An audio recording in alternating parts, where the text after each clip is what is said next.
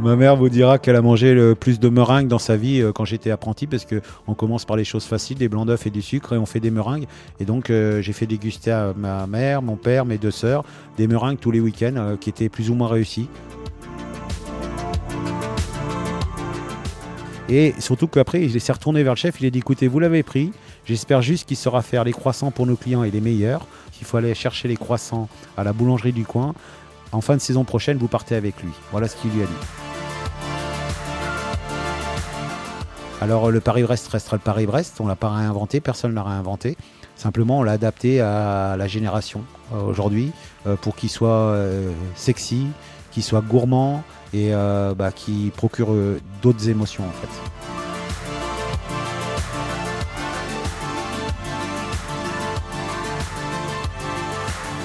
Bonjour et bienvenue sur Déclic, le podcast de Nice Matin qui part à la rencontre des personnalités remarquables. Sportif, chef d'entreprise, artiste, restaurateur, Déclic prend le contre-pied des interviews qu'on a l'habitude de voir ou d'écouter. Ici, on ne coupe pas la parole, on ne cherche pas la petite phrase, on laisse à nos invités le temps de répondre aux questions et de développer. Pas de montage, pas de propos déformés, aucune reformulation. L'entrevue que vous allez écouter est diffusée brute, telle qu'elle a été enregistrée. Je suis Jimmy Boursicot et pour ce nouvel épisode, je vous emmène à la rencontre de Lilian Bonnefoy, chef pâtissier de l'Hôtel du Cap Eden Rock depuis près de trois décennies et également à la tête de deux boutiques à Antibes. On le retrouve dans son atelier, place du Safranier.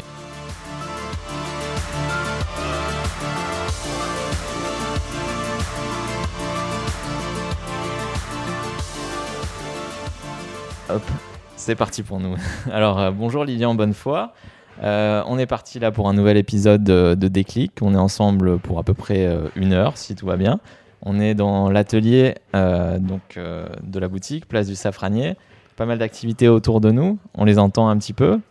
Oui, bonjour Jimmy, bienvenue chez nous. Merci beaucoup. Place du Safranier. Alors, on est parti là, on, démarre tranquillement. Autour de nous, c'est déjà la grosse activité. nous, on va démarrer très simplement. Lilian, tout d'abord, est-ce que vous pouvez vous présenter à nos auditeurs. Oui, alors je m'appelle Lilian Bonnefoy, je suis euh, chef pâtissier euh, depuis euh, maintenant 28 ans à l'Hôtel du Cap et depuis 6 ans j'ai deux entreprises ici en Tibes qui sont notre première boutique Robert Solo qui est une boutique pâtisserie et notre deuxième boutique qui est ici Place du Safranier qui est plus une boutique euh, salon de thé, pâtisserie bien sûr, mais salon de thé avec une grosse partie de salé de restauration. Voilà. D'accord. Donc ça c'est euh, voilà une facette de votre activité. Votre année est un peu coupée en deux. Vous avez toujours beaucoup de choses euh, à faire, si j'ai bien compris. Donc d'un côté il y a l'hôtel du Cap. À Eden Rock, donc l'hôtel mythique, on va dire, où vous avez des clients prestigieux, vraiment ce côté intimiste. Et là, en fait, c'est boutique où finalement, bah, tout le monde peut, peut passer une tête. Voilà, c'est ça. C'est deux, deux fonctions, bien sûr, qui sont les mêmes autour du gâteau, autour de la gourmandise, bien sûr, et autour du plaisir, mais c'est surtout euh, deux de choses bien différentes. Euh, un hôtel avec euh, une clientèle très exigeante, euh, bien sûr son, côté très historique du, lieu et aussi d'une grosse équipe, bien sûr en pâtisserie, puisque on est, on est 21 dans, dans mon équipe à l'hôtel. Et là, quelque chose de plus accessible, bien sûr, pour le commun des mortels, qui sont mes deux boutiques avec une plus petite équipe, mais qui commence à être pas mal aussi, puisque au labo, ils sont à peu près 7 ou 8 pâtissiers à travailler avec des apprentis. C'est une démarche complètement différente. Donc cet équilibre-là, ces deux mondes, c'est vraiment euh, ce qui vous correspond en fait, de, garder un pied dans la réalité entre guillemets et de pouvoir euh, toucher vraiment euh, depuis longtemps à l'excellence aussi? Euh, oui, c'est ce qui me manquait justement parce que pendant 28 ans où j'étais vraiment dans l'excellence, où j'avais, je, je, travaillais avec une grosse équipe et euh, des moyens euh, complètement différents, ce qui me manquait, c'est de retrouver aussi la réalité de, de tous les pâtissiers, c'est-à-dire d'avoir sa propre entreprise et avec bah, les contraintes de sortir des petits gâteaux qui sont à des prix accessibles, avec des très beaux produits et faire quand même partager ce, plaisir de la, de la gastronomie à des prix beaucoup plus raisonnables que dans les hôtels comme l'hôtel du Cap, bien sûr, euh, qui sont euh, le nec plus ultra au niveau de, plein de choses, au niveau de l'ambiance, au niveau du lieu, au niveau de l'histoire, au niveau de, plein de choses. Voilà. Donc aujourd'hui, on va dire que vous êtes vraiment installé, même si on a toujours envie d'avancer encore. Mais euh, avant tout ça, il y a forcément eu, au bout d'un moment, peut-être assez tôt, un déclic. Est-ce que vous pouvez nous dire pour vous, qu'est-ce qui a déclenché cette passion pour la pâtisserie et pour l'excellence. Voilà. Là, euh, je veux dire que je suis commencé très tôt euh, parce que j'avais une grand-mère euh, italienne, d'origine italienne, hein, euh, qui me faisait euh, les mercredis, qui me gardait et qui me faisait des très bons plats. Donc j'étais très vite, euh, comment dire, attiré par euh, la, la bonne, la bonne cuisine. Et ma maman cuisinait aussi beaucoup. Donc ça, c'est toute une génération aussi, en... parce que tous les chefs parlent souvent de leur grand-mère, leur grand-mère. Moi, je veux dire que c'est toute une continuité. Ma grand-mère cuisinait, elle a appris à ma mère, qui cuisine aussi très bien. Et donc j'ai toujours été habitué à bien à la bonne à la bonne bonne bouffe comme on dit et, euh, et au bon plaisir de la table voilà et donc euh, j'ai eu la chance euh, très rapidement comme j'étais pas un très bon élève à l'école Mhm. Le mercredi après c'était mon oncle qui me gardait il était fleuriste et euh, il fleurissait les tables les- les- la, la table d'un restaurant qui est très connu qui est euh, les frères Trois Gros euh, dans ma ville où je suis né à Rouen et donc, dès l'âge de 9 ans, j'ai mis mes premiers pieds dans, un, dans une cuisine et j'ai vu des tocs et des chefs. Et donc, ça, ça m'a impressionné et je me suis dit, mais c'est ça que je veux faire. Voilà. D'accord, donc d'un côté la cuisine euh, familiale, italienne donc, je sais pas ce qu'il y avait Oui. sur, euh, sur la Oui, table, oui, s'il y a souvent, des odeurs, euh, des, voilà, des choses c'était comme ça. ça. qui- C'était euh, une cuisine généreuse, une cuisine italienne. Des pâtes, bien sûr, euh, très bien cuisinées par ma grand-mère, avec euh, aussi des, des viandes euh, qu'elle cuisinait très bien. euh, vous savez, ça mijotait. C'est des, des choses qui étaient... euh, c'était des choses qui étaient vraiment euh, la cuisine de, on va dire, qui mijote, vous savez. euh, Le doudou quoi. Voilà, voilà, c'est voilà et puis des goûts, euh, enfin des produits euh, qu'on qu'on a encore maintenant, bien sûr, mais qui sont un peu maintenant réservés à justement aux grands restaurants et puisque le- la malbouffe a quand même pris quand même beaucoup de parts de marché et aujourd'hui, ben, les gens sont étonnés de remanger des vrais légumes le goût des légumes. Et bon, à l'époque, bah, c'était pas étonnant dans les années euh, 80, 70, 80, euh, on cuisinait avec des vrais légumes. hein, et, et maintenant, euh, bah, on a perdu un peu ça. Et moi, j'ai gardé ces goûts-là, en fait. Voilà. Et donc chez Trois Gros, là, on- tout de suite, on voit qu'il y a un autre monde, une autre porte qui s'ouvre avec. euh, bah, c'est quoi C'est un peu le. On peut dire que c'est la Ligue des Champions pour Ah schématiser de, de la cuisine, même un peu plus. Ouais, c'était euh, le NAC Plus Ultra, trois étoiles au Michelin, et euh, une maison où j'ai vu des chefs passer comme euh, Bocuse, euh, comme euh, Loiseau, comme Blanc, qui venaient voir souvent les chefs. Donc vous vous imaginez dans, la, dans les yeux d'un- d'un jeune de, de 15 ans, euh, voir ces, ces grands chefs-là, euh, moi ça m'impressionnait. Et puis euh, bah, chez Trois Gros, bien sûr, quand j'ai eu mon apprentissage et que j'ai eu mon CAP, c'était ma première place de, commis pâtissier. hein. donc euh, j'avais fait toute cette démarche-là avant, bien sûr, avec mon oncle qui, tous les mercredis, j'allais l'aider à faire les fleurs. Et c'est là que je me suis dit, mais c'est ce que j'aimerais faire, donc il faut que j'arrête l'école et que je rentre en apprentissage. Voilà, j'avais 9 ans, donc il a fallu que j'attende jusqu'à l'âge de 14 ans, parce qu'à l'époque, euh, on ne pouvait pas commencer un pré-apprentissage avant 14 ans, à l'âge de 14 ans. Et donc, j'ai dit à mes parents, mais je vais arrêter d'aller à l'école, je vais faire un apprentissage. Et donc, ça a été très difficile, hein, bien sûr, parce que bah, les parents ont envie que les enfants continuent l'école et qu'ils aillent jusqu'au bac, comme maintenant, ça n'a pas changé.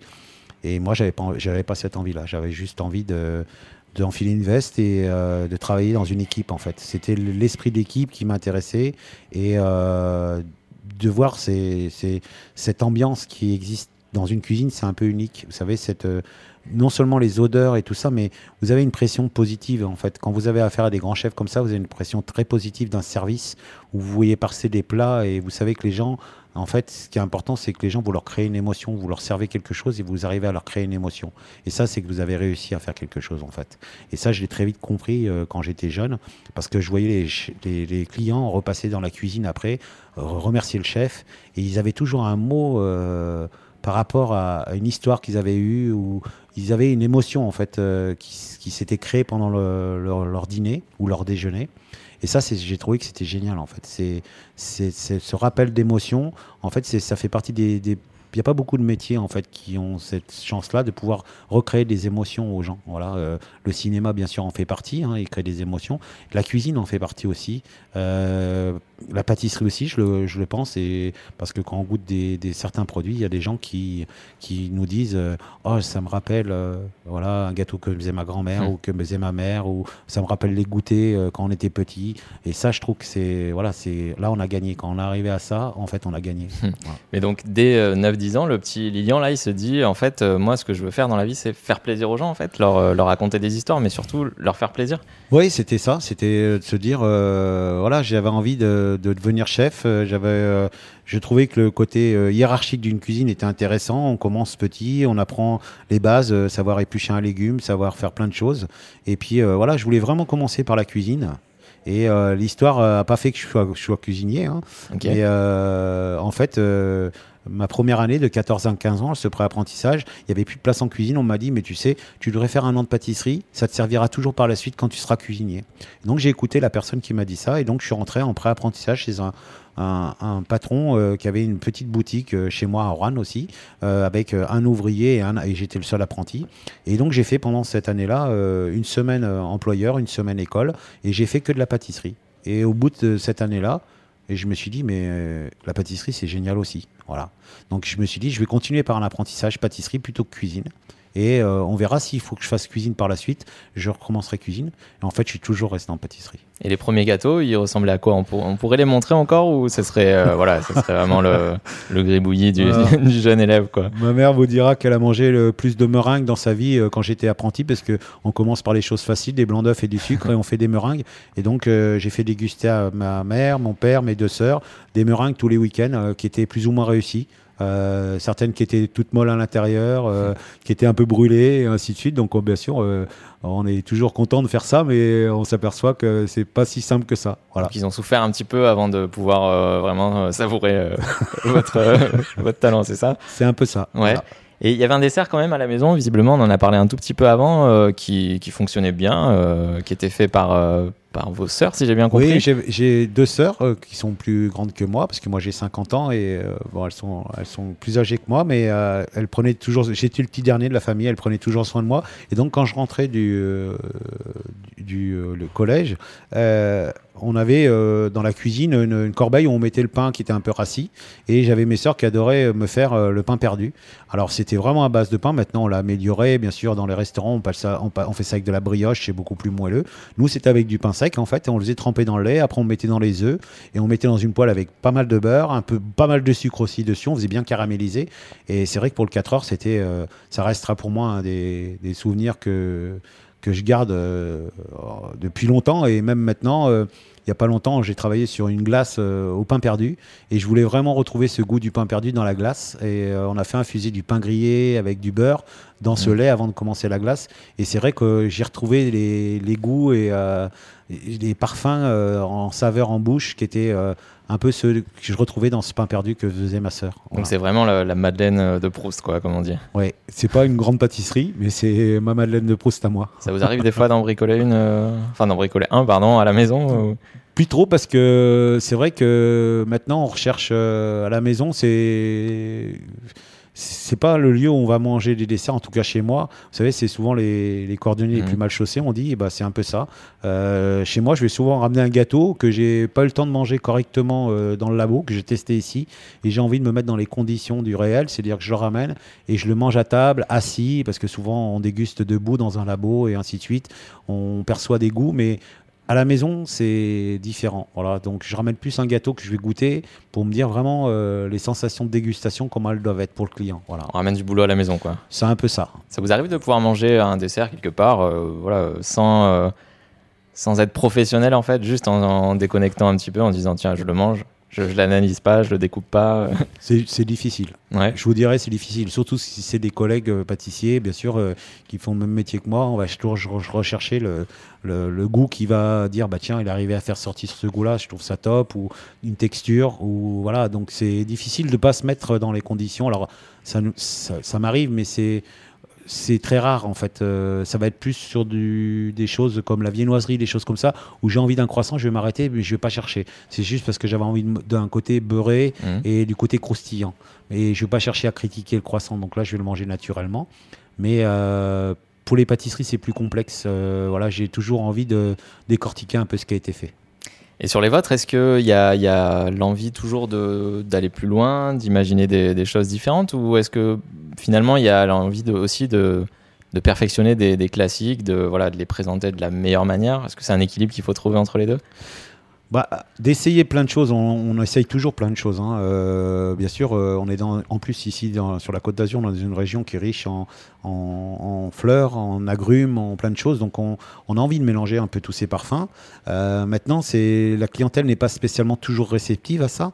Des fois, on s'aperçoit qu'il faut quelque chose de beaucoup plus consensuel et on travaille bien sûr les grands classiques, mais on a envie de les revisiter. Le Paris-Brest, ça reste un Paris-Brest, mais nous on l'a fait en forme d'éclair. À l'intérieur, on y a mis du praliné maison avec une très bonne noisette du Piémont IGP. On a travaillé ce côté liquide quand on coupe. On a quelque chose, vous savez, aujourd'hui, on, on, voit ça sur les réseaux. Il faut que ça soit Instagrammable, comme mmh. on dit, comme disent les jeunes. Et, et c'est vrai qu'il faut que ça soit très gourmand. Et parce que c'est un côté très rassurant. Alors le Paris-Brest restera le Paris-Brest. On l'a pas réinventé, personne l'a réinventé. Simplement, on l'a adapté à la génération euh, aujourd'hui euh, pour qu'il soit euh, sexy, hmm. qu'il soit gourmand et bah, qui procure d'autres émotions en fait. Mais je vous ai entendu dire quelque chose à propos de ça. En fait, il y a l'aspect visuel, il y a justement ce côté Instagrammable, mais il y a un impératif quand même, visiblement, c'est de ne pas oublier l'essentiel, le goût. Le goût, voilà, tout à fait. Donc le, le goût, c'est quand même aussi bien visuel très important. Hein. On voit maintenant sur les réseaux, le visuel devient très important mais euh, souvent euh, le goût n'y est pas. Euh, on peut faire des, gâteaux en forme d'un vrai citron et quand on le goûte, bah, ça n'a pas vraiment le goût du citron, c'est très beau, c'est une œuvre d'art, mais malheureusement au palais ça ne l'est pas. Et ce qui est important, c'est que ça soit beau, gourmand, mais ce qui est le plus important pour moi en tout cas, c'est qu'on y retrouve bah, des sensations gustatives très importantes, c'est-à-dire du croustillant, des textures et aussi le goût du vrai citron. C'est-à-dire qu'on va pas, euh, on va pas mentir au client. Et quelqu'un qui aime la tarte citron, il aime ce côté aussi bien floral de la peau du citron que le côté acide de l'intérieur du citron. Donc il faut qu'on y retrouve ce côté floral et acide à l'intérieur. Donc euh, ça c'est très important pour moi, la dégustation d'un produit quand on le crée, c'est avant tout de travailler le visuel parce qu'on fait tous des dessins, on fait tous des projections de, comment on aimerait qu'il soit présenté le gâteau. Mais moi, je déguste et après, on dit on travaillera sur la présentation. D'accord. Dans cet ordre-là. Moi, c'est dans cet ordre-là. D'accord.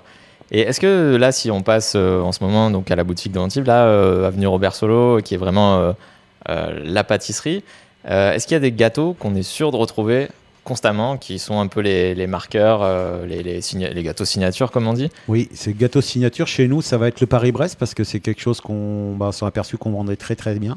On a eu aussi les éloges de Eric Fréchon, qui est un grand chef étoilé, qui l'a goûté plusieurs fois, qui m'a dit euh, euh, en voix off, euh, je pense que c'est le meilleur Paris-Brest du monde. Ah, je lui dis ça, monsieur Fréchon, faut, faut me le dire. il l'a mis sur ses réseaux, d'ailleurs, et ça m'a fait très plaisir. C'est vrai qu'on fait vraiment tout notre praliné maison. On part de noisettes, comme je vous ai dit, du Piémont, du sucre, de la vanille, on le fait bien caraméliser, et après on les mixe à froid. Et donc on fait vraiment ce, ce, petit côté, on va dire vraiment de ce praliné qu'on arrive à maîtriser la torréfaction de nos noisettes, un peu de fleur de sel. On arrive à un très bel équilibre et je pense c'est ce qui plaît aux clients parce que ça fait partie des, tops euh, des, top des ventes de notre boutique, euh, enfin de nos boutiques. Euh, et on a un dessert aussi qui est le finger chocolat, qui est là depuis le début. On l'a pas changé parce que on l'a fait évoluer, bien sûr, mais on l'a pas changé foncièrement. On l'a fait évoluer au niveau de la présentation, au niveau de, la forme, mais il est là depuis le début. La recette n'a pas changé. Et notre spécialité, qui est le gâteau de crêpes. Ça qui, que vous retrouverez dans toutes les dans toutes les boutiques voilà d'accord notre vraiment notre Là, on est plus sur un gâteau à partager qui est vraiment notre gâteau signature. Et donc, ce gâteau de crêpes, si j'ai bien compris, gâteau de crêpes soufflé, c'est ça? Il a en fait un, lien une, avec votre, votre première expérience chez, euh, chez Trois Gros, c'est ça? Oui, c'est ça. J'étais euh, ma première place euh, commis pâtissier après avoir eu mes diplômes. C'était l'univers de la restauration, donc c'était pâtissier de restaurant. À l'époque, c'était pas commun d'être pâtissier dans un restaurant. Et le chef Pierre, qui est décédé euh, il y, a, y, a, peu de temps, mhm. euh, avec Michel, son fils, euh, nous avait demandé à la pâtisserie de travailler sur un dessert léger, comme un soufflé, et avec le côté crêpe, parce que le chef Pierre adorait les crêpes. Et donc, euh, le chef pâtissier de l'époque, euh, on avait travaillé des crêpes soufflées. Et le, eux, ils voulaient plus un gâteau, en fait, euh, à mettre sur le chariot de dessert. Et donc, on avait créé ce gâteau-là à base d'un appareil à crêpes qu'on fait chauffer. Et on allège avec, après comme un soufflé avec des, beaucoup de blanc d'œuf. Et on avait obtenu ce gâteau de crêpes qui ne s'appelait pas vraiment un gâteau de crêpes, on l'appelait ça crêpase. Le chef avait voulu donner ce nom-là parce qu'il voulait trois ou quatre grosses crêpes empilées et très moelleux. Et il n'y avait pas de, de, parfum dedans, c'était que vanille et le goût de crêpe. Voilà. Et bah, je l'ai toujours gardé en mémoire parce que c'était un, c'était pour moi quelque chose où on avait travaillé dessus, on avait avoir une légèreté qui était incomparable, un moelleux, enfin quelque chose qui était un nuage en bouche. Et donc je me suis dit, ben, un jour où j'ouvrirai quelque chose pour moi, j'aimerais que ça fasse partie d'un gâteau, que je puisse retravailler et le mettre euh, à, mon image. Et ça a été retravaillé parce que c'était quelque chose d'inaccessible pour la, boutique, parce que c'était vraiment euh, un gâteau qu'on faisait euh, pour tous les services et qui était mangé directement par le client dans le restaurant.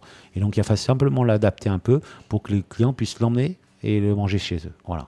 Donc il y a une petite boîte un peu sympa euh, qui sert de, d'écrin, on va dire, euh, et qui sert à le conserver aussi. Voilà, c'est une petite boîte euh, qui a été créée il y a six ans autour de ça. C'est un, retour du Japon.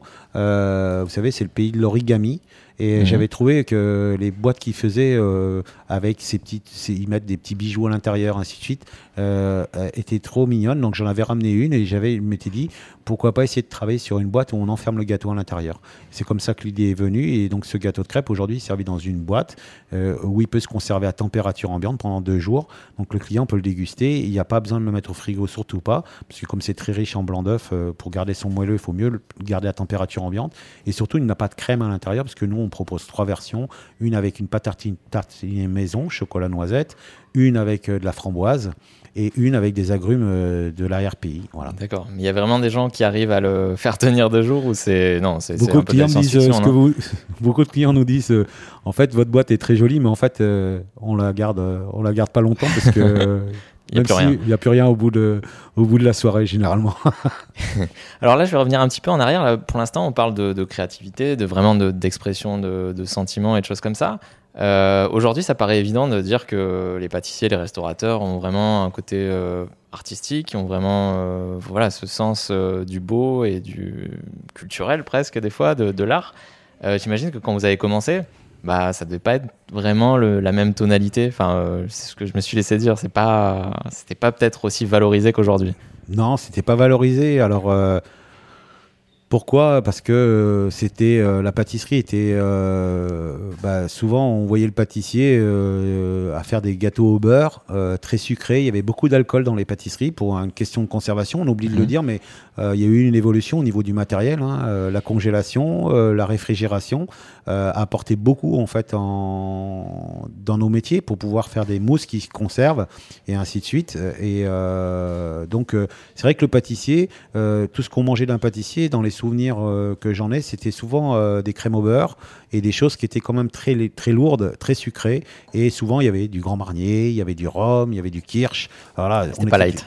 Non, c'était pas light. On était des gros consommateurs de tous ces produits aujourd'hui que les clients bannissent en fait euh, parce que la pâtisserie et puis voilà, c'était une touche en fin de repas, mais le pâtissier n'était pas mis en avant. Voilà. Et aujourd'hui, euh, grâce à des gens comme euh, Gaston Lenôtre, hein, euh, Pierre Armé, Christophe Michalak, qui en est encore l'emblème aujourd'hui, ils ont su rendre cette pâtisserie sexy, euh, mettre le pâtissier en avant, c'est plus le, pâtissier qui travaille derrière un chef. Souvent dans les équipes maintenant, euh, les chefs de cuisine parlent aussi de leur chef pâtissier parce que ils, ont leur vraie part de création. Et quand vous avez un bon binôme euh, chef de cuisine, chef pâtissier qui, qui s'entendent à merveille, je peux vous garantir que du début jusqu'à la fin du repas, bah, tout linéaire et tout se marie, s'imbrique ensemble. Voilà. Donc oui, la pâtisserie a beaucoup évolué et les mœurs ont beaucoup changé. Est-ce qu'il y a aussi peut-être euh, une autre vision de ces parcours, de ces études euh, Souvent, peut-être, on disait aux jeunes, bah toi, à l'école, euh, tu n'arrives à rien. Vraiment, on va faire un truc manuel ou on va faire un truc technique, mais parce que tu n'as pas le choix bah, C'était un peu ça. Hein. Moi, enfin, la considération que mes parents euh, avaient de ce métier-là, c'était ça. Mes parents auraient voulu que je continue mes études. Euh, après, mes parents m'ont fait confiance, mais euh, vis-à-vis de, de, de, leurs amis, ou même vis-à-vis de la famille, ou même vis-à-vis des profs, quand ils disaient voilà, mon fils va arrêter l'école, il veut faire pâtissier à 14 ans, je peux vous dire que ma mère a pleuré plusieurs fois parce qu'elle a dit en fait ils sont en train de nous dire que c'est une voie de garage. Bah ouais, il a plus envie de travailler, on va le mettre là. Vous savez, vous pouvez faire pâtissier, boulanger, mécanicien. Enfin, il y a plein de métiers comme ça qu'on va vous dire, c'est euh, c'est des échecs scolaires. Moi, c'était pas un échec scolaire, c'était juste que j'avais plus envie d'aller à l'école et j'avais envie de percer dans ce métier-là. Et j'avais envie, j'ai la chance, et aujourd'hui je me rends compte parce que j'ai deux fils qui euh, eux aussi font des choix euh, dans leur carrière professionnelle. Euh, et c'est beaucoup plus compliqué que, que pour eux maintenant. Et en fait, euh, moi j'ai eu la chance de, de- de savoir ce que je voulais faire très vite. Donc ça, c'est vraiment euh, ce qui permet de durer longtemps et de se dire chaque, chaque matin, là, en fait, euh, je suis en train de, de travailler dur, mais j'exerce ma passion. Oui, tout à fait. C'est c'est ce qui me rassure tous les matins. Voilà. Et ça fait combien de temps que ça dure maintenant? Alors, j'ai commencé depuis l'âge de Comptez, là. 14 ans. euh, il faut que je compte. J'en ai, 36 36 j'en- ans, allez. J'en ai 50, ouais, on va dire 36. c'est ça, c'est ça. Et vous vous sentez comment, en fait euh, Bah, Physiquement, déjà Et puis euh, physiquement, mentalement, euh, je, surtout je vais pas vous dire que c'est un métier simple physiquement. Bien sûr qu'on sent le poids des, des journées qui sont longues. euh, mais par exemple, je perds pas ma passion parce que encore euh, avant-hier, un de mes jeunes a fait une magnifique pièce en sucre euh, pour mettre dans notre vitrine euh, pour Noël. Et j'étais les voir euh, et, j'étais euh, très fier de ce qu'ils font et euh, je leur ai donné des conseils. Et aujourd'hui, quand ce matin je suis arrivé, ma chef avait sorti des nouveautés qu'on commence à déguster pour l'après-Noël, pour avoir des nouveautés en fait. Voilà. Donc, ouais, j'ai pas perdu cette. faut pas perdre l'étincelle en fait de la, de la création. Voilà. Donc euh, Lilian, de, de la passion, mais aussi de, de la détermination quand même, parce qu'assez tôt, donc vous saviez ce que vous vouliez faire, vous vous êtes donné les, les moyens, et vous n'avez pas été freiné visiblement par euh, bah, voilà, ce, ce tampon un peu de cancre, de mauvais élèves, euh, voilà, qu'on avait sorti de la voie euh, soi-disant principale. Non, non, non, pas du tout. C'est vrai que, comme vous le dites très bien, c'est pas le tampon euh, de cancre, c'était un peu vrai à l'époque. Euh, c'était pas le tampon de cancre, c'était échec scolaire. Voilà, échec scolaire. Donc vous alliez voir euh, un- une personne qui vous s'occupait de l'orientation, comme ça existe toujours. Et euh, cette personne-là, en fait, euh, bah, disait à vos parents, votre fils ne travaille plus à l'école, donc il faut lui trouver une, une formation, une voie de garage, en fait. hein. C'était Ouais. un peu con- considéré comme ça. Alors je dis pas que maintenant ça l'est moins, mais je pense que ça l'est moins. parce que les métiers de l'artisanat, que ce soit pâtissier, que ce soit des électriciens, que ce soit un plombier, aujourd'hui sont beaucoup plus euh, reconnus et les écoles de formation et, euh, sont là pour, euh, avec des très grands professionnels pour bien leur, les former.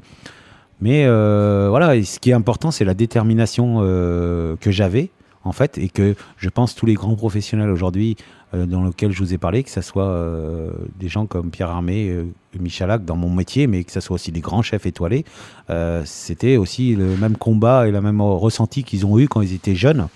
Mais euh, cette détermination-là, bah, ça les a emmenés où ils en sont aujourd'hui. Donc ça, c'est sûr que c'est quelque chose en fait qu'il ne faut pas perdre dès le début. C'est-à-dire que si vous êtes vraiment passionné et que vous sentez que c'est, c'est même pas que vous sentez, moi je, le vis encore aujourd'hui. euh, j'ai vraiment des émotions euh, au fond de moi euh, quand je vois réussir une technique ou un jeune qui est là, qui galère à, à pas arriver à faire quelque chose et qui donne toutes ses performances pour y arriver. Et quand il réussit à faire cette technique-là et à la maîtriser, euh, ça me crée encore des émotions en, di- en lui disant Mais t'as vu, regarde maintenant, C'est fait. c'est fait, tu arrives à le passer. Donc on va passer encore l'étape au-dessus. Et c'est vrai que c'est ce qui est beau dans ce métier, c'est que euh, on se lasse pas d'apprendre en fait. Mhm. Voilà.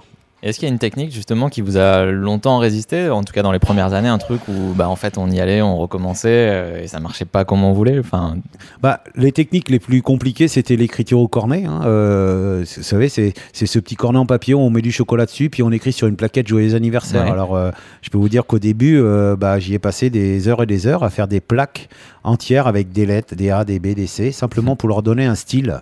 Parce que vous avez, vous avez des, des écritures anglaises, vous avez plein de styles, d'écriture gothique, ainsi de suite.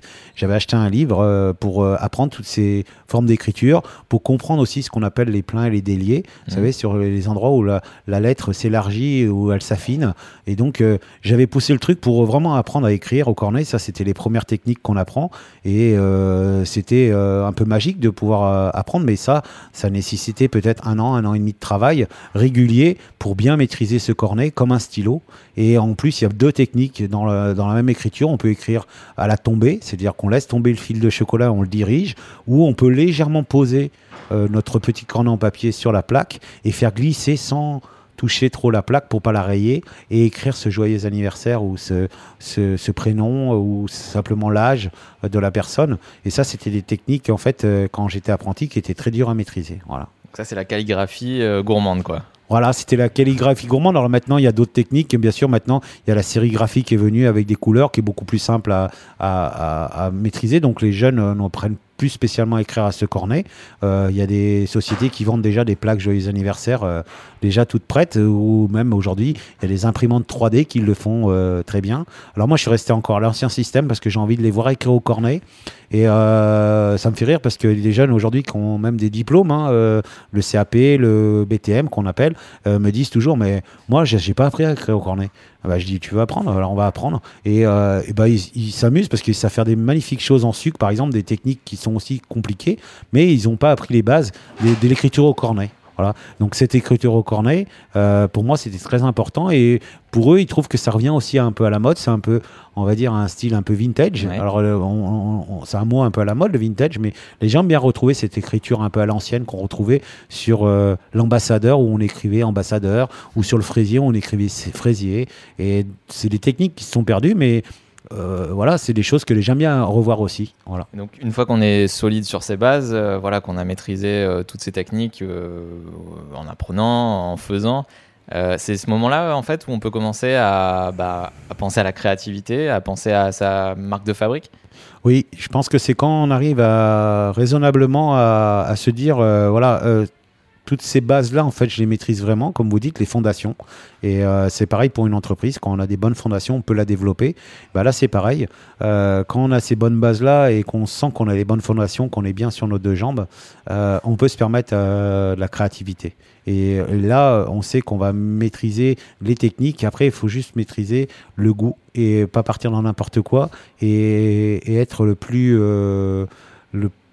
plus en adéquation avec le produit qu'on veut mettre en avant.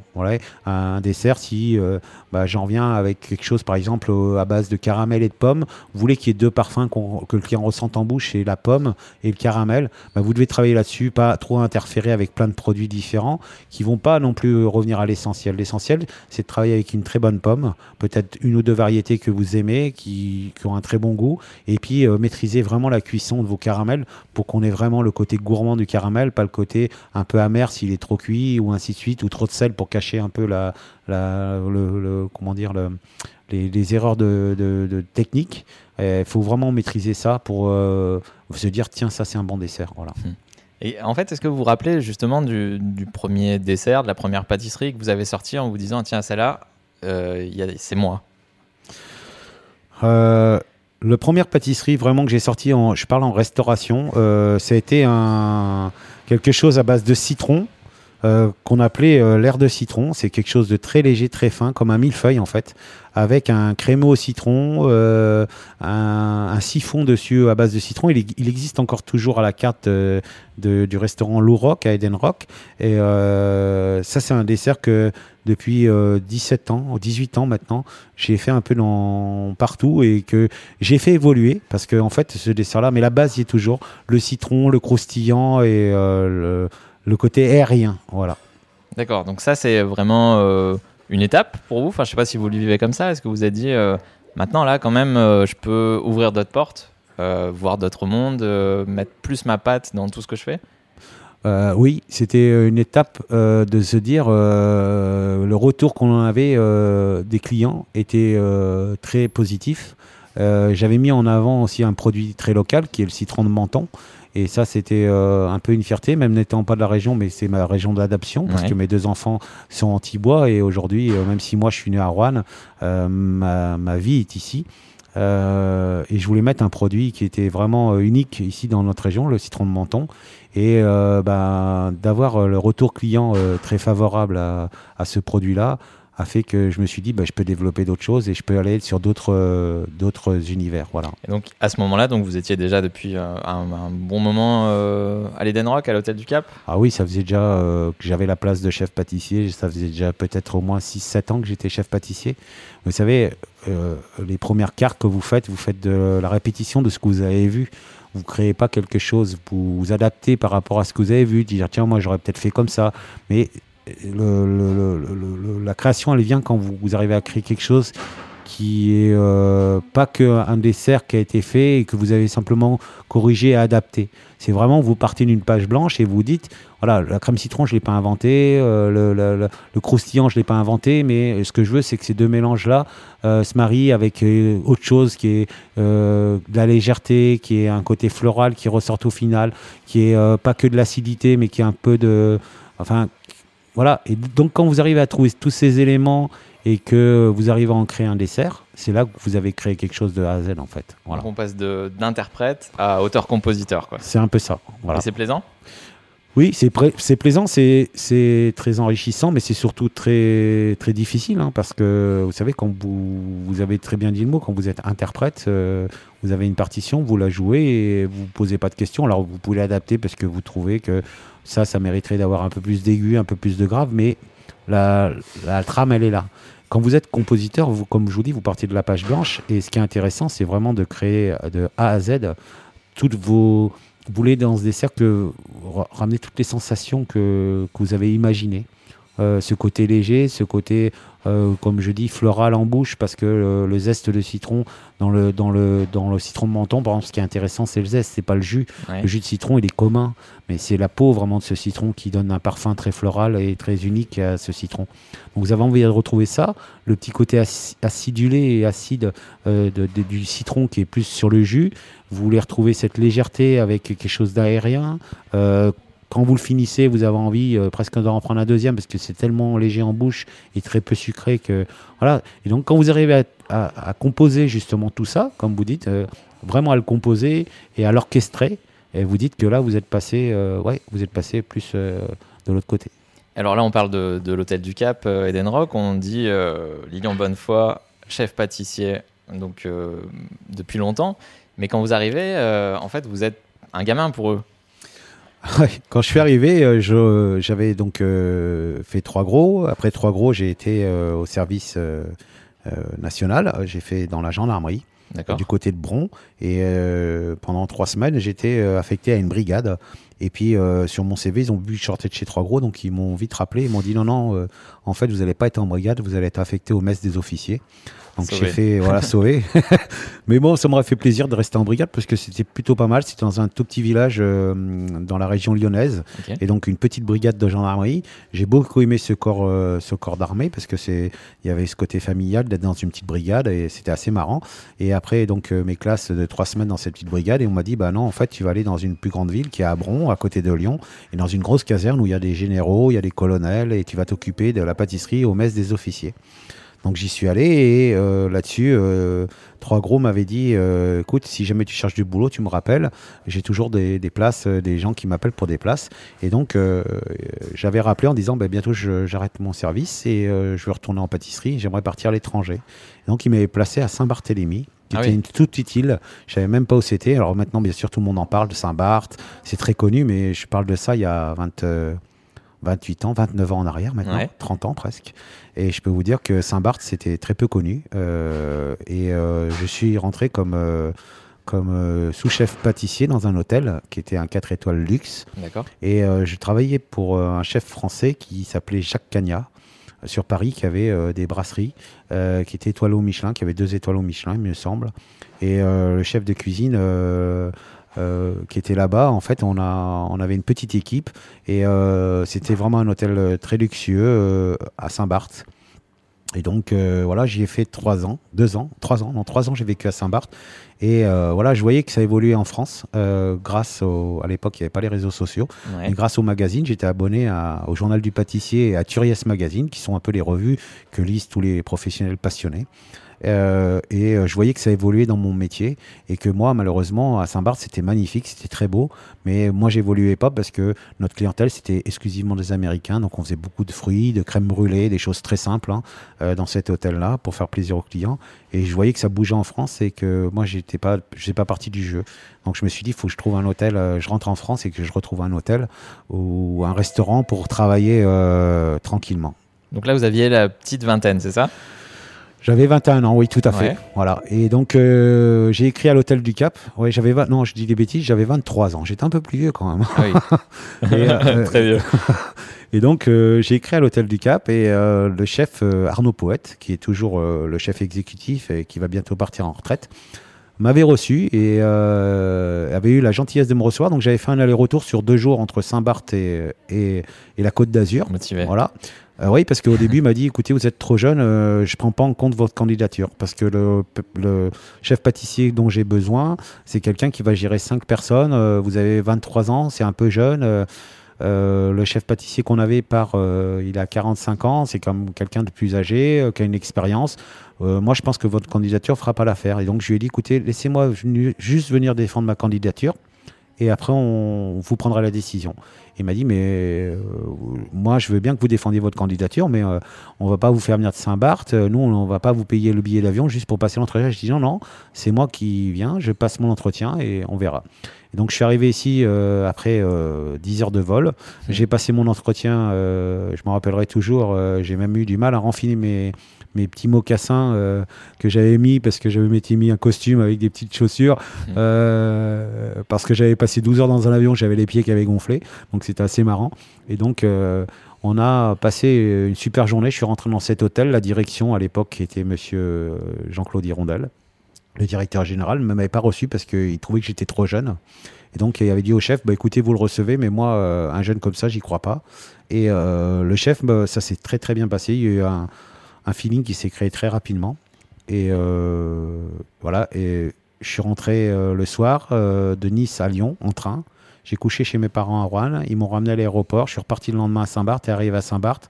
Mon épouse me dit écoute, j'ai eu un, coup de téléphone d'un certain Arnaud Poète qui m'a dit que ta candidature était validée et que tu attaquais, qu'on attaquait rentrer en France au mois de mars Ah oui. pour le début de saison. Et vous avez fait quoi pour les convaincre qu'il y avait une épreuve euh, Il y avait quelque chose Non, il n'y avait euh, rien. On a une euh, discussion euh, de ce que pour mes motivations pour venir travailler à l'hôtel du Cap. et je lui ai expliqué simplement que j'avais envie de, de- de- de diriger une vraie équipe parce qu'à Saint-Barth, j'avais une petite équipe de deux personnes et euh, que je m'ennuyais, je commençais à m'ennuyer un peu et que j'avais envie d'avoir des projets euh, à plus long terme et de vraiment euh, rentrer en France pour travailler pour un hôtel parce qu'on commençait à parler beaucoup des palaces et des hôtels et des pâtissiers dans les hôtels. On commençait à voir des chefs pâtissiers comme Christophe Felder au Crillon, qui est maintenant mondialement connu puisqu'il écrit beaucoup de livres, Christophe Felder, mais il avait créé une équipe de pâtisserie au Crillon qui était bah, parmi les plus grandes puisque dedans il a eu Gilles Marchal, Laurent Janin, enfin il a beaucoup de grands chefs pâtissiers qui sont euh, encore aujourd'hui là, euh,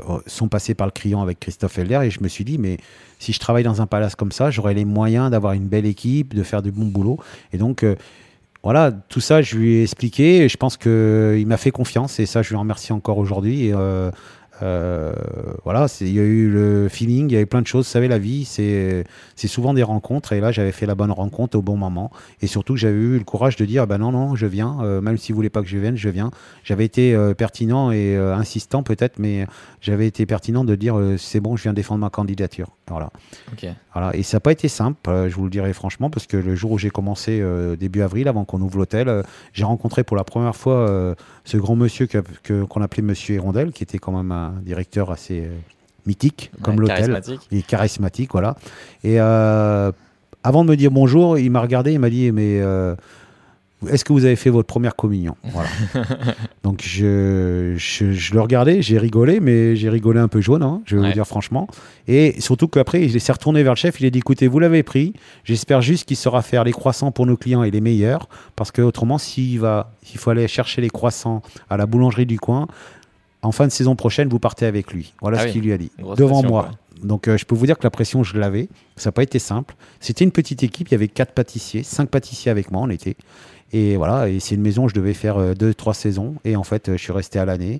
Et on a développé. Aujourd'hui, il y a 21, 21 personnes. Il y a une boulangerie, il y a une chocolaterie. Enfin, voilà, c'est un hôtel qui a, su se renouveler tout le temps et qui a su être bah, voilà, toujours proche de son équipe, former des équipes. Et aujourd'hui, euh, voilà, euh, j'ai toujours ce lien avec cet hôtel-là, avec euh, Arnaud Poète qui est toujours là en place, bien sûr, qui va bientôt partir en retraite, mais j'ai toujours ces liens-là qui font que bah, tous les jours quand je rentre dans cet hôtel, je me dis mais c'est quand même magique de travailler ici. Mhm. Voilà.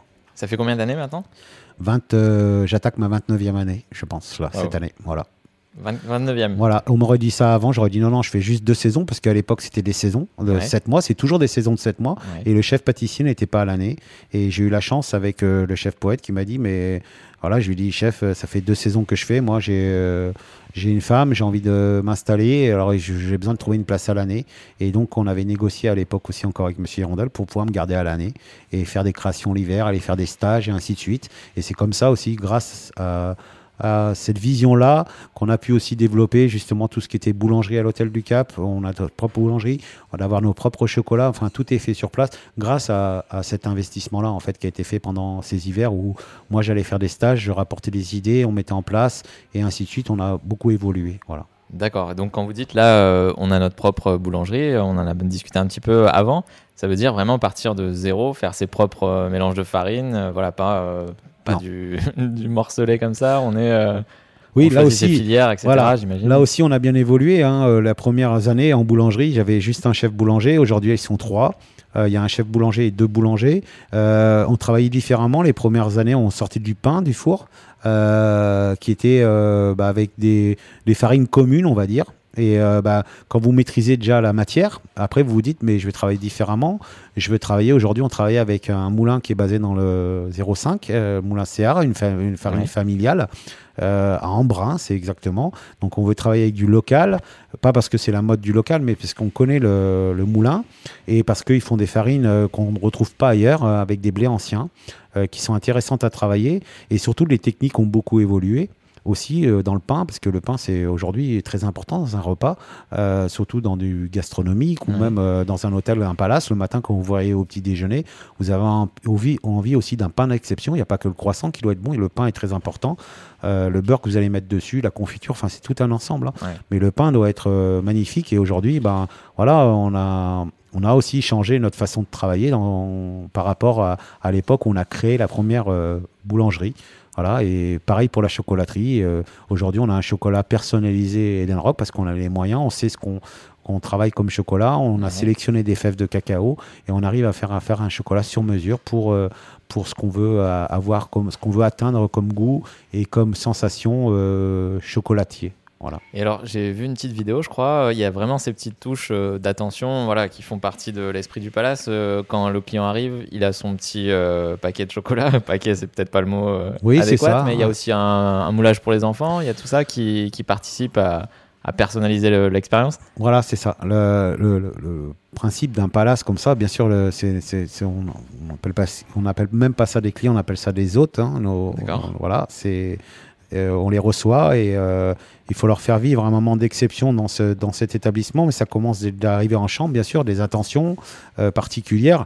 La boîte de chocolat est assez commune à tous les hôtels, mais les chocolats maison, euh, c'est pas commun. Voilà, ils sont fabriqués chez nous euh, par un chocolatier avec nos propres sélections de fèves de chocolat et surtout avec des, des produits de la région. Voilà, on essaye de travailler un chocolat à la feuille de menthe de, de Grasse. euh, on a aussi la verveine. euh, on a des, épices qu'on retrouve ici dans la région, les agrumes dans nos chocolats. Enfin, on essaye d'adapter nos chocolats par rapport au terroir qu'on a ici.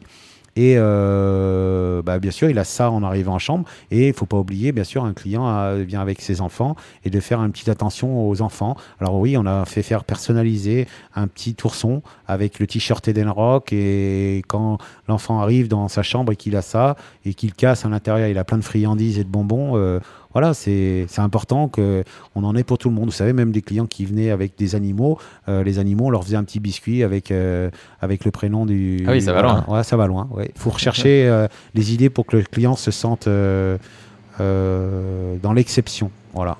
Et Est-ce que c'est, enfin, ça paraît dur en fait de justement de, de faire de l'exceptionnel pour peut-être une clientèle ou des autres donc qui ont l'habitude de naviguer comme ça à travers le monde dans des endroits où en fait on, on a ce niveau de- d'exigence euh, constant en fait. Oui, c'est dur, mais euh, c'est dur parce qu'en fait, euh, tout est un peu pareil partout, on va dire. hein, dans les, quand vous avez l'habitude d'aller dans les palaces, vous retrouvez les mêmes attentions dans tous les palaces. Là où vous marquez des points dans le client, c'est bah, c'est du- ce que vous lui mettez ou ce que vous lui offrez en plus dans sa chambre, c'est que ce soit vraiment quelque chose de qualitatif, pas quelque chose de corporate, c'est-à-dire un chocolat qu'on a acheté, qu'on a mis simplement dans une boîte avec le logo de l'hôtel. C'est de, lui dire si vous voulez visiter notre chocolaterie, on vient, on vous venez. Alors euh, les clients comme ça, même s'ils ont voyagé dans le monde entier, sont toujours très réceptifs à ça, en disant, euh, bah oui, avec mon fils, ça me ferait plaisir de lui montrer où vous faites les chocolats. Donc, euh, bah, à l'hôtel du Cap, euh, ils prennent rendez-vous, on leur fait visiter la chocolaterie, on leur explique comment on travaille, et on n'a pas peur non plus de leur faire visiter la boulangerie, leur expliquer comment on fait le pain. que le matin, bah, il y a un boulanger qui arrive à 3h du matin qui cuit le pain pour le petit déjeuner, qu'après il y a une cuisson qui est faite à 11h du matin pour le pain du déjeuner, et ainsi de suite l'après-midi pour le pain du, du dîner. Et quand ils voient ça, ils se disent, bah là c'est un peu plus que... Vous voyez, on essaye de décomplexer aussi le palace en se disant, bah nous, ça ne nous fait pas peur que vous veniez nous voir dans nos locaux derrière, comment on travaille, parce que déjà, on travaille dans des très bonnes conditions et on a des locaux qui peuvent se permettre de faire visiter, qu'on peut permettre de faire visiter à nos clients. Et donc, on leur fait vivre aussi autre chose que, le, que juste le, les décorums qu'il y a d'un palace, c'est-à-dire tout ce qu'il y a devant. Nous, s'ils veulent venir derrière, ils peuvent venir. Et donc, ça, les clients sont réceptifs à ça. Et on crée une relation avec les clients qui viennent depuis des années. Souvent, on connaît le prénom de leurs enfants.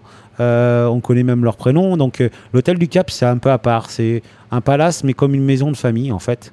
Et les clients, ils reviennent chaque année parce que justement, ils retrouvent cette, euh, ce côté euh, maison euh, de famille. De l'entrée, quand ils arrivent, aussi bien à la réception que le voiturier qui va lui ouvrir la porte, ils retrouvent souvent les mêmes personnes. C'est un, un palace où il y a très peu de turnover. Ça, c'est quelque chose qu'il faut qu'il faut dire, c'est même si est ouvert 6 mois dans l'année ou 7 mois dans l'année, aujourd'hui il y a des gens qui ont 40 ans de maison et bah, que les clients sont contents de retrouver. Et souvent, c'est les enfants, qui, quand ils étaient enfants, aujourd'hui c'est devenu des clients et, euh, et parce qu'ils reconnaissent tout le monde en fait. Euh, depuis le jeune âge, depuis Mm. le jeune âge qu'ils venaient là, ils reconnaissent encore tout le monde. Voilà. On se rappelle du, du C'est ça. moulage avec les friandises à l'intérieur. Oui, le- il se rappelle du moulage euh, avec les friandises, il se rappelle de, de tout le monde, de la gouvernante d'étage qui, qui avait l'habitude de travailler à cet âge-là. Alors euh, souvent, ça n'a pas trop bougé non plus tout ça. Et le voiturier qui les accueille dès l'arrivée ou la directrice de la réception.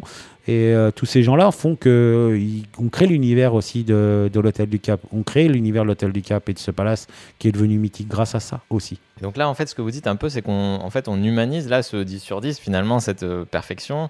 Euh, mais est-ce que dans l'autre sens, ça arrive aussi que justement, peut-être moins maintenant, puisque voilà, vous êtes à la 29e saison, mais qu'on se dise, waouh, là, je suis en train de préparer ce dessert, cette assiette. Tu sais pour qui c'est? C'est, je sais pas, Sharon Stone ou des gens comme ça qui doivent passer par chez vous ou on, voilà, on fait abstraction de ça parce que euh, Alors, je vais vous le dire franchement, au début, j'étais impressionné par ça, mais tout au début. Euh, Aujourd'hui, beaucoup moins. Pour moi, un client, c'est un client. Mhm. Euh, bien sûr que pendant les périodes Festival de Cannes, on, on sait que euh, ce dessert part pour telle table et on sait qu'à cette table-là, il y a une star ou quelqu'un de très connu.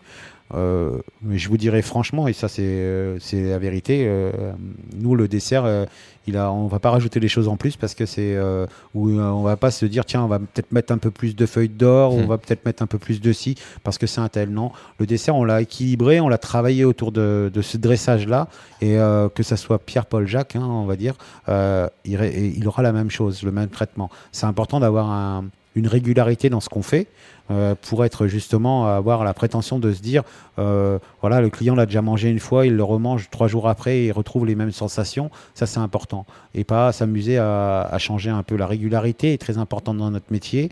euh, pour euh, bah, justement pouvoir euh, évoluer et, proposer toujours la, même sensation au client. S'il a aimé ce dessert euh, il y a une semaine, euh, il le remange une semaine après ou voire même un an après parce qu'il est encore à la carte, il doit retrouver cette même sensation.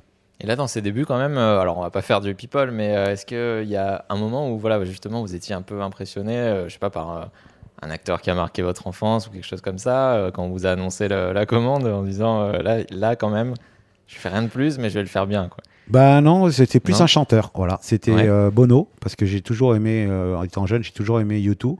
Et euh, c'est vrai que de, de- quand on a, on nous dit bah tiens c'est c'est pour Bono, euh, ouais j'ai été euh, impressionné, j'ai voulu aller glisser ma tête entre l'entreporte pour voir euh, comment il était. Et, euh, ouais ça fait partie des plus un chanteur qu'un acteur. Après les acteurs bien sûr que j'étais impressionné de, de tout le la pliette d'acteurs euh, qui ont mangé mes desserts.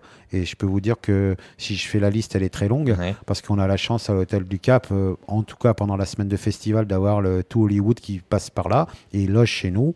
Euh, mais euh, ça, c'est c'est juste une partie de l'hôtel du Cap. C'est la partie, Ouais. euh, on va dire, que qu'aiment les médias et les journaux people. Mais en fait, euh, c'est euh, 10 jours dans 7 mois de saison. Mm. Et les 16 autres mois, on n'a pas que des stars. On a des clients, on a nos autres qui font que ces gens-là, ben, c'est des, des familles qui viennent depuis longtemps et euh, on a, on, on a autant d'attention, voire peut-être même plus d'attention pour ces gens-là parce que on les connaît en fait. C'est, on reçoit des clients, comme je vous dis, mais c'est, c'est presque plus des clients pour nous. On les connaît. On connaît leur nom, on connaît un peu l'histoire de la famille.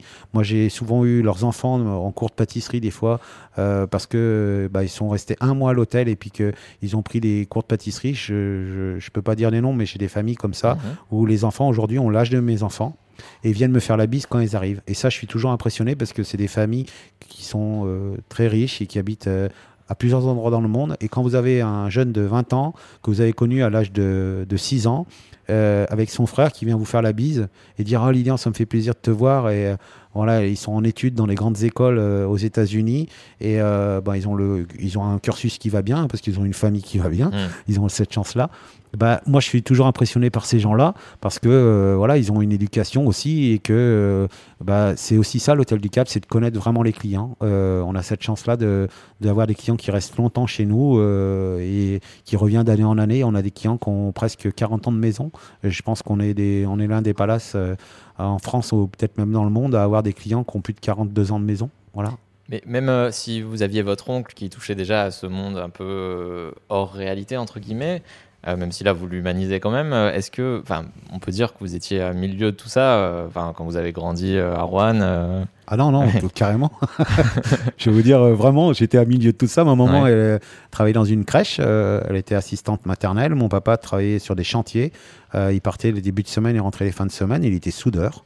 Voilà, donc rien à voir avec ça. Moi, j'ai une de mes sœurs qui est coiffeuse et une autre sœur qui est vendeuse dans un magasin de, de- de vêtements. Donc, euh, tout ce qu'il y a de plus de commun. hein, euh, et euh, bien sûr, euh, vous vivez dans un monde parallèle. Quand vous allez chez Trois Gros, déjà, vous allez dans le meilleur restaurant de la ville, mais dans l'un des meilleurs restaurants au monde. Et donc, les gens que vous voyez, moi, j'ai vu euh, quand j'étais jeune, euh, arriver déjà des grands noms, euh, du, du- du- on va pas dire de- international, mais plutôt national. J'ai vu Pierre Perret, j'ai vu à l'époque Bouvard, j'ai vu aussi des réunions de, de, de- de personnes qui avaient beaucoup d'argent, parce qu'il y avait des clubs euh, de voitures de luxe qui venaient euh, faire un repas gastronomique. Alors, euh, on avait Ferrari, Porsche et ainsi de suite qui venaient. Donc, quand vous avez 20 ans et que vous voyez des gens arriver avec des F40 à l'époque et des, des voitures comme ça qui étaient intouchables, hein, en francs, on parlait encore en francs, qui étaient presque intouchables, on disait que c'était des milliardaires. Alors, c'était peut-être pas vrai, mais dans notre tête, c'était déjà des milliardaires. Et ben, je peux vous dire que oui, c'est, vous êtes à milieu de tout ça, mais en fait, c'est, ça vous fait rêver, ça vous met des étoiles dans les yeux, mais au final, ce qui est important, c'est quand vous avez fait le service pour ces gens-là, ou que ce soit n'importe qui, c'est, comme je, j'en reviens toujours à ça, c'est le plaisir qu'on leur a procuré. Qu'ils soient riches, pas riches, qu'ils aient économisé pour aller se faire une grande table comme ça. Ce qui est important, même un couple de jeunes qui a mis un peu d'argent de côté pour aller se faire plaisir dans un restaurant gastronomique, moi, ce qui est moi pour plus important, c'est pas le nom, la fonction qu'il a, c'est qu'on lui crée une émotion quand il est sorti de ça. Voilà. C'est ce qui est important en fait dans notre métier. Et alors, je vous, ai, je vous ai déjà entendu le dire, mais s'il y avait un mot justement pour résumer euh, tout ce travail-là, ce- cette passion de la pâtisserie, euh, l'idée euh, directrice, ce serait quoi? Oh, je ne pourrais pas dire un mot, c'est difficile de dire un mot dans, dans- dans la passion de ce qu'on fait, mais euh, bien sûr, le- la passion, c'est le premier mot qui vient à, à ma tête, puisqu'on l'a dit. hein, mais ça- moi, je pense que ça va être la curiosité euh, et la persévérance. Voilà. J'aime bien une phrase que dit, un, que dit euh, Monsieur Hautecoeur, le, le grand patron qui est décédé maintenant du groupe Hautecoeur. Il disait toujours euh, pouvoir, euh, pouvoir être. euh, non, c'était il, ne faut pas cesser d'être bon pour être meilleur. Voilà. Donc c'était une phrase comme ça où en fait vous cherchez toujours à vous améliorer. Voilà. C'est ce qui est important en fait dans notre métier. Voilà. Et là, même après. C'est celui euh, exactement la phrase, c'est celui qui cesse d'être bon a cessé de vouloir être meilleur. ouais. Ça, vous l'avez euh, presque. Elle n'est pas inscrite physiquement. pas inscrite euh, physiquement, mais c'est vrai que je, je- c'est une phrase qui me parle en fait, parce que c'est vrai que bon, c'est c'est pas être bon ou être le meilleur, c'est d'être bon, c'est-à-dire d'être essayer de bon tous les jours, c'est pas évident. Et je pense que quand on a cessé de vouloir être bon tous les jours, on a, on a, on a oublié de, enfin, on, on, on cherche plus à être le meilleur, voilà, ou être meilleur. C'est même pas le meilleur, c'est être meilleur dans ce qu'on fait, voilà. Parce qu'on se jauge par rapport à soi. Enfin, même si Oui, on regarde ça. un petit peu, comme vous disiez, les desserts des uns et des Bien autres euh, de l'élite. On... regarde toujours ce que font les collègues et ça c'est important. Ça c'est pour euh, nourrir notre curiosité. Euh, ça c'est hyper important. Mais on jauge par rapport à ce que nous on aime et par rapport à soi jusqu'à où on peut aller. Il y a des choses où on se dit bah non ça je peux pas aller, je ne maîtrise pas, je vais pas y aller et parce que c'est pas c'est pas ce que j'aime faire. Voilà, moi, il y a plein de choses que je trouve très beau, mais j'irai pas parce que c'est pas ce que j'aime faire. Voilà, euh, ça me ressemble pas. Donc c'est plus une question d'identité que de limite. Enfin, oui. Limite. Euh, voilà, parce que je, sais que je, pourrais euh, le faire, mais euh, je vais pas y aller parce que c'est pas mon identité. C'est pas, c'est pas aujourd'hui, c'est pas ce qui va me faire vibrer. Voilà. Et alors, justement, en parlant de cette identité, je sais pas si vous êtes d'accord avec moi, mais il y, y, a dans ce monde de la pâtisserie, de la cuisine, il y a des, des rockstars maintenant, des gens qui sont vraiment identifiés, euh, presque on peut mettre leur tête sur euh, un t-shirt comme un logo. Des tatouages, etc., une allure un peu rock. Vous, je crois que là, on n'en voit pas en tout cas, vous avez les manches baissées, mais si j'en ai, un, mais je peux pas vous le montrer. D'accord. si, je peux vous le montrer, il est sur mon épaule, mais euh, c'est la génération où on faisait les tatouages sur les épaules. Vous savez, il y avait Paul Bocuse qui avait euh, une jolie poularde sur son épaule. Ah oui. Voilà. Moi, j'ai pas une poularde, j'ai une île qui était Saint-Barth, ma première île de, où j'ai été travailler, et c'est resté pour moi gravé dans ma mémoire parce que euh, c'est vraiment une île merveilleuse en fait. Euh, et où j'ai rencontré euh, plein d'amis, où, on où j'y ai vécu trois ans. Et donc, c'est quelque chose que j'ai gardé, bien sûr, euh, sur moi.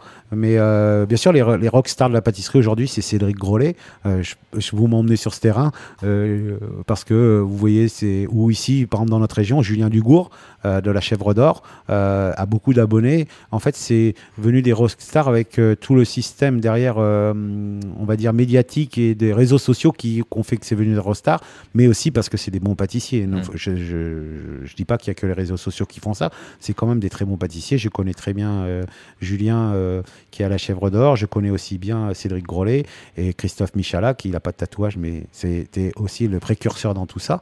Hein. c'était le premier à communiquer vraiment euh, sa passion euh, de la pâtisserie. C'était un beau gosse. C'est toujours un beau gosse, mais c'était un beau gosse euh, encore plus à l'époque. Et il avait créé les desserts qui sortaient un peu du, moule de la pâtisserie.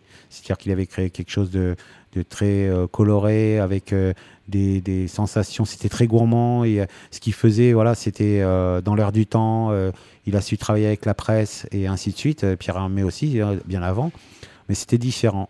Euh, aujourd'hui, c'est vrai qu'il y a des gens comme Cédric Grolet qui ont des millions d'abonnés sur euh, Instagram. C'est impressionnant de voir euh, bah, comme il est suivi. Il met un post et il a je sais pas combien de, followers à chaque fois parce que c'est devenu, oui, la rockstar de la pâtisserie. Mais ça n'empêche pas qu'il a beaucoup de talent. C'est pas que l'image. Faut pas voir que les tatouages. C'est quelqu'un aussi qui a du talent. Non, non, c'est pas. C'était pas l'idée. Et, je pense que derrière, les gens oublient, de, de dire que c'est un très gros travail. Voilà. C'est complètement différent du travail qu'on faisait au labo. Aujourd'hui, c'est aussi un travail de création et derrière de communication. C'est deux choses euh, qui, sont, euh, qui demandent beaucoup d'investissement, euh, de temps et d'investissement personnel aussi. Mais je sais pas si je me trompe, mais vous, avez l'air de respecter, mais ça vous fait pas vibrer. J'ai l'impression ce truc-là, vous êtes bah, parce que en je suis... sous régime là-dessus, on va bah, dire. Oui, moi, c'est pas que je suis en sous-régime, c'est que je trouve que c'est important la communication. Euh, mais euh, comme je vous ai dit, mon métier de base, c'est avec mon palais, en fait. C'est les yeux, c'est très beau, et c'est parce que euh, voilà, j'ai mis ça en avant en moi. Et aujourd'hui, quand je vois des trucs sur sur les réseaux, ou c'est bien de, de, ces gens qu'on vient de citer, ça me fait rêver le visuel. Mais voilà, je suis pas là pour goûter. Et puis tout ce qui est beau euh, n'est pas d'or. Vous voyez ce que je veux dire? Donc, euh, moi, tant que j'ai pas goûté, et puis il y a des choses que j'ai goûté, oui, je suis resté sur, mon, sur ma faim. Parce que c'est très beau, c'est conceptuel, il y, a des, y a du packaging, il y a tout un marketing derrière. Mais gustativement, j'ai pas eu de sensation. Voilà. Je vous le dis franchement. Euh, je dirais pas pour tous, mais il y a des choses qui font qui sont très bons. Attention, je dis c'est bon quand même, mais ça manque ça. Alors c'est pas que je suis contre les réseaux, bien au contraire, il faut travailler avec. Et je vous dis, ils le font tellement bien et, euh, ils font des très belles choses et des très bonnes choses aussi. Hein.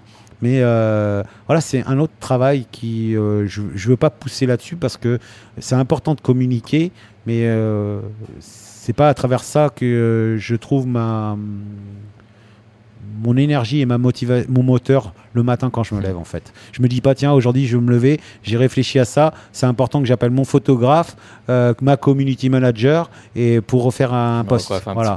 voilà. où je me recoiffe. Euh, non, je vais me réveiller, je vais dire tiens au labo il faudrait qu'on essaye ça. Euh, aujourd'hui j'ai commandé ça, c'est tel produit, j'aimerais qu'on trouve une solution pour euh, le mettre en avant ce produit-là parce qu'il est très bon, que ça soit euh, bah, comme je vous dis des agrumes d'un producteur d'ici, que ça soit des amandes de, je vois il n'y a, pas longtemps j'ai acheté des amandes de Provence de chez Monsieur Lausier qui est quelqu'un qui fait des très bonnes amandes et j'ai dit voilà il faut qu'on travaille là-dessus sur ce produit-là. Je me suis pas dit j'ai réfléchi à un dessert et j'ai trouvé déjà le le design et j'ai trouvé la boîte et j'ai trouvé même la couleur du truc. Alors, euh, photo et euh, réseau. Non, moi, c'est pas photo, réseau, c'est on essaye, je goûte, on voit après. D'accord. Euh, il y a une chose quand même qui a l'air de. Vous en parlez pas beaucoup là, je vais vous pousser un petit peu à le dire, mais c'est la, reconnaissance des professionnels. Ça, c'est un truc que vous estimez. Vous avez été meilleur. Vous me, vous me dites si je me trompe, meilleur pâtissier de la Côte d'Azur 2008. Oui. Et dix ans après, donc, il y a eu une récompense euh, de, de, la part de Relais Dessert. C'est ça un peu les, Oscars de, la pâtisserie. C'est ça, les Oscars de la pâtisserie. Oui, ça m'a beaucoup touché. Et puis comme euh, euh, c'est une reconnaissance de, de pas. Je ne la prends pas personnellement en fait. C'est la, reconnaissance de votre travail et de l'investissement que vous avez fait pour développer votre votre esprit en fait, votre esprit dans vos gâteaux en fait. Et là ils se disent, et là quand les professionnels vous disent voilà, on vous, décerne le prix de l'excellence pour ça, c'est parce que derrière, euh, il y a eu euh, un vrai travail pour qui que ce soit, que ce soit moi ou un autre qui le gagne ce prix, il y a eu un vrai travail. Mais c'est un travail de longue haleine de votre parcours en fait, c'est un peu une reconnaissance de votre parcours. Et que vous êtes reconnu dans l'endroit où vous êtes ou pour ce que vous faites et ainsi de suite. Bien sûr que c'est flatteur. Et c'est surtout une récompense de vous dire bah j'ai persisté là-dedans et je me suis pas trompé. Voilà. Et je pense que ça, ça, vous ça vous aide à continuer en fait, à garder cette énergie pour euh, voilà. C'est pas ce qui va vous faire euh, lever tous les matins, mais vous dites, bah j'ai pas eu tort, euh, j'aurais pu faire ce choix-là et c'est vrai que j'ai pas eu tort de faire ce choix-là et aujourd'hui la profession le reconnaît puisque ils me mettent en avant. Et je pense que c'est le moteur de tous. Il faut que on a tous aussi un côté où on a besoin de reconnaissance personnellement, mais euh, cette reconnaissance-là, moi, elle, est bien pour moi, mais même pour mon équipe. Je vois les, les, gens avec qui vous travaillez sont contents de travailler pour un chef qui est un peu reconnu professionnellement. Et euh, parce que c'est important pour eux, c'est bien pour leur CV, c'est bien aussi pour leur apprendre leur technique et puis pour la suite de leur parcours, euh, de se dire bah, j'ai travaillé chez aujourd'hui chez Christophe Michalac, demain chez Lilian Bonnefoy et ainsi de suite, après chez Cédric Rollet. Ils vont travailler dans des entités qui font que voilà, c'est comme quand vous travaillez pour les grands chefs. Aujourd'hui, vous travaillez pour euh, Eric Fréchon, demain vous allez travailler pour Yannick Aleno, et peut-être demain vous allez travailler pour Alain Ducasse. Et c'est c'est des personnages qui ont euh, une carrière derrière eux, qui, ont, qui sont forgés et qui ont créé leur propre style. Et quand vous avez la reconnaissance comme eux l'ont, euh, pour les pâtissiers, c'est un peu pareil. Voilà, vous êtes reconnaissance, vous en avez besoin. Et dans vos équipes, donc il y a des gens qui ont franchi ce cap là aussi, qui sont devenus, qui sont on va dire, importants entre guillemets. Oui, bien sûr. Ça, c'est une satisfaction? Ah là, c'est, je pense, la plus belle des satisfactions parce que ça, c'est la transmission. C'est ce qui est le plus important dans notre métier, euh, la, la, transmission. Donc, euh, moi, j'ai eu la chance de côtoyer euh, ben, le premier que j'ai eu vraiment, qui est connu aujourd'hui pour son travail. été Étienne Leroy, qui a été champion du monde de la pâtisserie au CIRA. donc, je l'ai connu, bien sûr, avant qu'il soit champion du monde. Et bien sûr, je, côtoie tout le temps. Et il n'y a pas si longtemps, j'étais au téléphone avec lui. Donc, ça, c'est une fierté. C'est pas moi qui l'ai fait devenir champion du monde. Je l'ai juste aidé à un moment dans sa, dans sa préparation, parce qu'il était mon sous-chef à l'hôtel du Cap. Et il a apporté beaucoup à la maison, à l'hôtel du Cap. Il m'a apporté beaucoup à moi, beaucoup aux équipes. ceux qui ont travaillé avec lui bah, ont apprécié de travailler avec lui parce que c'était quelqu'un même euh, dans sa façon de faire, je savais déjà qu'il avait l'étoffe du champion. Alors bien sûr, c'est une compétition très difficile, donc euh, il aurait pu perdre parce que c'est une compétition à trois, c'est pas un travail personnel. Donc euh, bien sûr, lui peut être bon, les deux autres un peu moins. Et bah, à trois, ils ont pu faire une très belle équipe et gagner cette Coupe du Monde. Donc là, je suis fier bien sûr d'avoir travaillé aux côtés d'Etienne et euh, il le mérite amplement parce que quand je vois aujourd'hui le boulot qu'il y a sur les réseaux, les stages qu'il anime, il fait toujours un boulot exceptionnel. C'est quelqu'un de très bah, passionné bien sûr, hein, comme tous les gens de ce métier, mais c'est surtout c'est quelqu'un qui est qui est toujours à la recherche de son de, la perfection et il est très perfectionniste dans tout ce qu'il fait c'est très beau. Il anime des stages qui, aujourd'hui ont beaucoup de succès en sucre. Après, j'ai eu une personne qui est dans la région, qui est euh, Occhipenti, qui est devenu meilleur de France chocolatier. Alors avant, il était passé chez Christian Camprini à Valbonne. Et puis, ça faisait 4-5 euh, ans qu'il était à l'hôtel. Et il avait décidé de passer ses mofs chocolatiers parce qu'il a une sensibilité avec le chocolat. Et c'est pareil, ça fait partie des gens comme Étienne. Quand il m'a dit j'aimerais préparer mes mofs à l'hôtel, euh, chef, euh, est-ce que vous êtes là pour m'aider? Je dis je serai toujours là pour t'accompagner. Et je lui ai dit mais il faut que tu prennes des coachs aussi qui sont mofs. Et, c'est important parce que moi je ne le suis pas. Et donc euh, cette démarche-là, il l'a eu, mais je savais déjà au fond avant qu'il se prépare qu'il allait sûrement décrocher le Graal parce que c'était un peu comme Étienne, on sent que c'est des gens qui ont ont cette volonté de réussir. Voilà. Et, euh, et, et, surtout qu'ils ont, ils, ont euh, ce côté très artistique et très, euh, très impliqué dans ce qu'ils font, mais du, du détail. C'est-à-dire que l'important, c'était le détail dans plein de choses. Je disais, c'est déjà beau. Il me dit oui, mais il manque ça, il manque ci. Je dis oui, en effet, c'est vrai, si tu rajoutes ça. Et c'est des gens qui vont chercher encore plus loin que vous, des fois, et vous dites, là, franchement, bravo, je leur tiens mon chapeau. voilà. Et alors là, euh, donc eux, ils ont encore du, du temps pour euh, progresser, pour travailler. Vous, euh, donc il vous reste aussi quelques années. Si on revient dans 10, 15 ans, on vous trouve ici Vous êtes ailleurs, à Saint-Barth, à la retraite, ou au Japon pour ouvrir une boutique? Vous faites quoi? Ah, ouvrir une boutique au Japon, ça ferait partie d'un de mes rêves avant d'arrêter, à la retraite, bien sûr. D'ouvrir un autre concept parce que j'ai une autre idée en tête depuis un petit moment et je le ferai si jamais j'ai quelqu'un avec qui je peux le faire parce que c'est vrai que tout seul, euh, tout seul avec mon épouse, c'est déjà assez compliqué de gérer deux boutiques. Hein. Euh, il y a une équipe quand même. Aujourd'hui, il y a 16 employés. Euh, donc, c'est une vraie entreprise. Donc, j'aurais besoin, je pense, de quelqu'un. Donc là, j'ai une chef qui est rentrée ici, qui est une, jeune fille qui s'appelle Eve, qui a été chef au Château Saint-Martin et à l'apogée Courchevel, qui, que j'ai connu euh, comme chef de parti chez moi et qui a vraiment évolué. Aujourd'hui, elle a besoin de poser ses valises et elle a envie de construire quelque chose. Donc, je l'ai invitée à, prendre la place de responsable ici. Et, et prochainement, euh, j'espère qu'elle va venir plus qu'une chef, qu'elle va prendre aussi des parts dans la maison. Et euh, oui, dans dix ans, j'aimerais que bah voilà, ces gens-là qui se sont vraiment investis pour moi et des parts dans la maison et que ça devienne presque leur maison. Et parce que moi, j'ai pour l'instant, j'ai pas d'enfants. Enfin, mes deux fils n'ont pas sûrement faire ce parcours-là. Et euh, j'ai envie, peut-être, euh, s'ils font pas ce parcours-là, qu'il y ait des gens derrière qui ont envie d'ouvrir quelque chose, je leur mette le pied à l'étrier et puis moi, je peux aussi aller à la pêche avec un petit bateau, juste ici, là, vous savez. Euh, vers les îles de l'Érins. Voilà, ça, me, suffira. Pas mal. Bah, je pense qu'on arrive euh, au bout là, de cet épisode de Déclic et euh, pour euh, tout vous expliquer, là, il est presque 13h, donc c'est l'heure du déjeuner, mais on est vraiment entouré de beaucoup, beaucoup de, chocolat, de pâtisserie. Donc, ah, je sais pas si on va manger je pense qu'on va sauter une étape là. Bah, je vous remercie en tout cas, Lilian, et bah, donc on vous souhaite bientôt d'être à la pêche, mais en attendant, encore pas mal de réussite professionnelle et surtout de, de conserver la passion. Merci Jimmy en tout cas de cette, cette interview, c'était très sympa et euh, j'espère l'avoir fait partager mon expérience de la vie voilà, et de ma passion à vos auditeurs.